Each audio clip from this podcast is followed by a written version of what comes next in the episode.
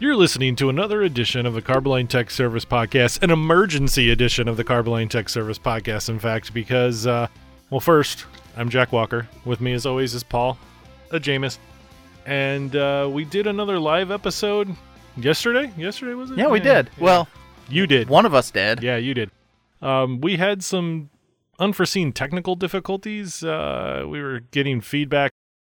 Jack's trying to learn how to use microphones and computers and hey, technology. I and kind of know how to use this stuff. But yeah, once once we started having technical problems, I had to go into audio engineer mode, not hostess with the mostess mode.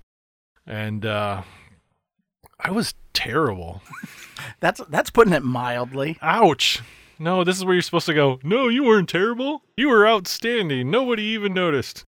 No, we did all notice. Yeah. We- Every time I looked to you for a question or something to pick up on in our normal banter of back and forth, you'd look at me and shrug and go, "Oh no." That's because I wasn't really listening to the words that you were saying anymore. I was listening to the audio quality and trying to get it dialed in, and I fought it the So- entire time. So, you like failed on both levels. Like you were literally, hey, you were literally the adults in Charlie Brown by that point. Like I was in fix the sound engineering mode, and all I heard was well. Hopefully, the recording sounds a little better than that. Yeah, so we're hoping to bring you that next week. Yeah, yeah. That's part two of our birthday celebration. And you know what? I was so weirded out. I had a great antidote for that episode that we didn't even use. Uh, you know, we had cake at these live events, and when I showed up early uh, Monday morning, and see, that's the first mistake. We did this on a Monday morning. Yeah. I don't want to be that. You know, I tend to be. You know, if you've seen Office Space, I tend to be the guy who's like, "Well, I reckon, I, I reckon you get your kicked if you say something like that." uh, not the guy. You know, when when they talk about the case of the Mondays, but man, I had a case of the Mondays. It wasn't quite as many extenuating circumstances as we had when we did it at the other building because that, you know, we had St. Louis's first snow. Yeah, So naturally, everything in the metro area shut down. shut down. So we had a very small studio audience there for our participation. And then we had to deal with traffic and snow and but this one wasn't that, but I mean, I forgot to go and get the cake on Sunday, so I had to go in the morning. That's what I was gonna get to. I, I showed up Monday morning, and and you look at me and go, "I forgot the cake," and I immediately saw my life flash before my eyes because the people here at RD and I like to eat. Yeah. And they knew that we brought cake to the other party. Yeah, I was like, Paul, we said cake. I was like, we're gonna have a violent uprising. And this studio audience was full. Yeah. Now, you won't be able to tell it when you listen. Yeah, they they were full of people who stared at us It was total silence. until I made fun of my wife, and then they all went, "Ooh." So hopefully that'll make it on there because you know my wife loves to be made fun of. so if you want to email us and tell everybody, you know, tell me what a bad husband I am, Paul, or how do they get or sound engineer. or sound engineer? Well, they won't know yet because You know. this this will be another week yet. Oh, okay. Yeah, so you're buying yourself a little time. Yeah, yeah, a little bit. Yeah, so you can reach us at technical service at carboline.com. Jack's on Twitter at Jack underscore CTSP. I'm on Twitter at Paul underscore CTSP. All right, so today we're going to talk about a something here that it you know it it comes up all the time. And I guess before we really get into the the real answer that we have for this, we got to give you a little bit of background. So what we want to talk about regularly, we get the phone call. I've applied insert product here, so any product. What's the minimum adhesion value I need to have? What's they don't say minimum adhesion value. They never ask that.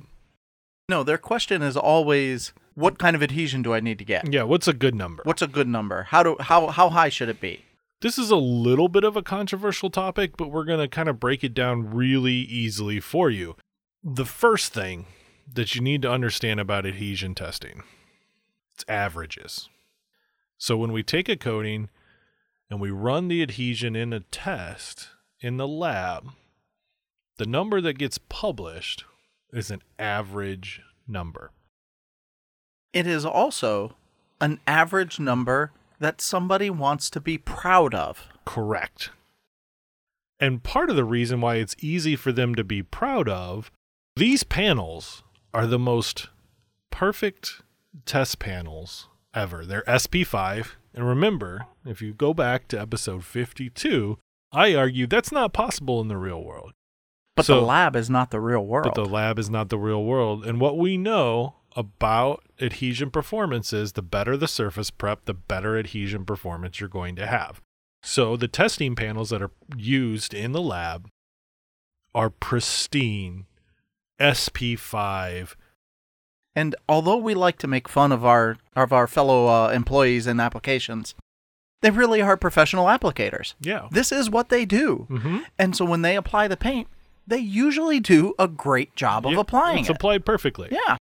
That's not to say that we're misleading you because because we're not. That's the literally the test was run. It is a- still paint put onto a surface the way we said to do it, onto a surface that was prepared the way we say to do it.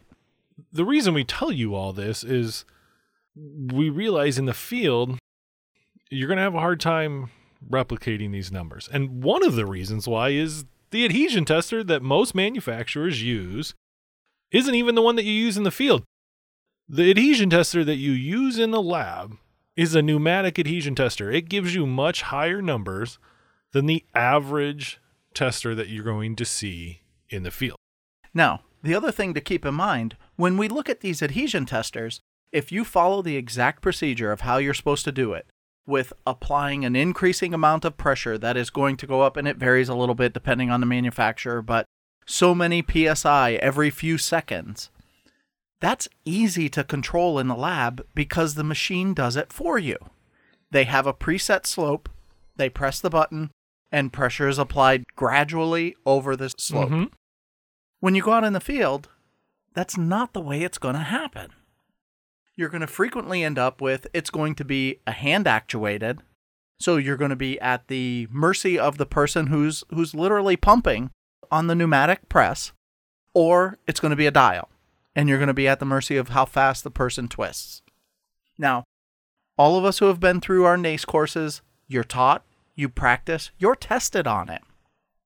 That doesn't mean that nine years later, when you do it your third time, that you're actually still doing it properly. Well, I, want to bring up another aspect of this that is very rarely talked about in these situations because I know because my second question is usually, well, what number did you get? Followed by, this is the part that I'm getting to, where did it break? If you've gone through the adhesion testing, you've done that. One of the things you evaluate is you look at the dolly after it's been pulled off the surface and you see what you actually pulled off in your pull off adhesion test. Sometimes you just have glue on the dolly. Sometimes there's nothing on the dolly at all. Sometimes there's coating on the dolly, and sometimes it's partial coating on the dolly. So, really, that's very, very, very, very important when we're measuring adhesion. That's right, because some of the things that we have to look at is now, if there's nothing at all on the back of the dolly, well, we're really not here to evaluate the epoxy glue that was used to hold it on. So, uh, technically, that should be an invalid test unless that number is higher than you were looking for as your minimum value. And then you can accept it if you want because the paint adhered better than the minimum number required. Yep. And that's another thing to keep in mind that that paint it's glue. It wants to stick to stuff. Mm-hmm. So when you put another epoxy glue on it, sometimes there's an interaction, sometimes the glue sticks, sometimes the glue fails. It all depends on how much you put on, how what long you let it cure, what your curing conditions were. And you know, these are one of those situations that more is not always better.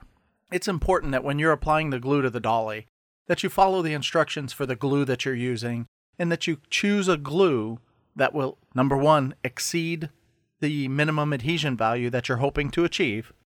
And number 2, it's not going to have an interaction with the paint that you're testing. Because the last thing you want it to do is to soften that paint and give you a false low reading or to melt together with that paint and give you a false high reading. All right, it's that time again. You're listening to the podcast, but you're not. This is a commercial. It's time to remind you that uh, Carboline pays the bills for this thing, so we want you to know that we're going to be at the International Workboat Show in New Orleans, November 28th through 30th. Come see us in booth number 1300 and ask us about our new Carbozinc 608HB. It's a fast dry, high build organic zinc. Once again, come see us at the Workboat Show in New Orleans, November 28th through 30th, booth 1300, and ask us about Carbozinc 608HB. Back to the show. So, to review so far, things that are important are surface prep, type of glue, how much. All of these things are going to affect your number. And I guess we should tell them too when we're the test that we look at when we're doing this, we're looking at ASTM D4541. Yeah, I guess we buried the lead there. That is the standard test method for pull off strength of coatings using a portable adhesion tester. So, then the next thing I want to talk about that is also important is the type of coating. Heavily filled coatings are going to have a lower adhesion number by this test because typically when you when we talked about paint being glued, so when you talk about like an inorganic zinc, well in the dry film that's usually like 85% zinc and you you're left over with 15% of the glue that's holding it together. So inorganic zinc is going to have a lower acceptable number just due to the fact that the film itself is going to break at some point just because of the significantly less amount of glue for lack of a better explanation in the coating and I know that coating chemists all over the world when they hear me say glue are really like cringe probably it's probably nails on a chalkboard but But that's really what it is. If you remember back, I, I think it was episode 48 when we were talking with Ron about the, the additives. One of the things that happen when you start with the resin that you're using for your for your coating system, that resin has as good of adhesion as it's ever going to get before we start adding stuff to it. sure So once we start adding pigments and additives and flow agents and dispersants and solvents, every single one of those is decreasing that number. And they all have an effect a different way. So if you put in something that only adds a weakness, that number's not going to get any better. So the more of that that you add, now sometimes you're adding those for very important reasons. We're adding it to improve the permeability numbers of the coating or to add resistance to a certain chemical, whether it be an acid or an alkali, whether it be a solvent, whatever it is, we're looking to improve a different property, knowingly sacrificing the adhesion strength. And it's because, on a whole, the paint wants to stick. It's going to stick to whatever it is that you put it there to. And most of the time, the pressure is pushing it onto the substrate. There's very little pull off pressure actually applied to coatings, especially when we're talking about them in a tank lining scenario. And there's really not much when we're looking at atmospheric. We live in a in a one atmosphere pressure vessel. And all of our coatings do too.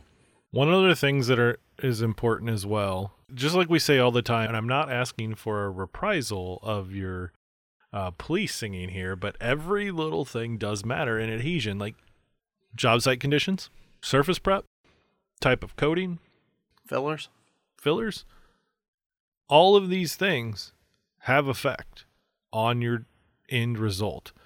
So that's why it's hard to say, well, for this exact coating, you should have this number. It's not fair to that individual coating because I'm not at your job site. I don't know all of those little details. You can tell me those little details and that'll help me evaluate it a little bit better. But every little thing affects that system. Before we wrap up, Uh huh. one of the things that is very, very, very, very important for adhesion testing that How do, you, is how do you really feel about it? it's very important because it's overlooked most of the time. Cure. Cure is very, very important to testing results. You you will not get your full adhesion performance characteristics unless the coating has reached full cure. So, for alkyds, for acrylics, a lot of the times you're not getting a real number for a month. That's right. And that's if you have good environmental conditions and good airflow. Yeah, and you know, so some coatings you're doing much faster, but really, if you run an adhesion test before you've reached full cure, you are cheating that coating.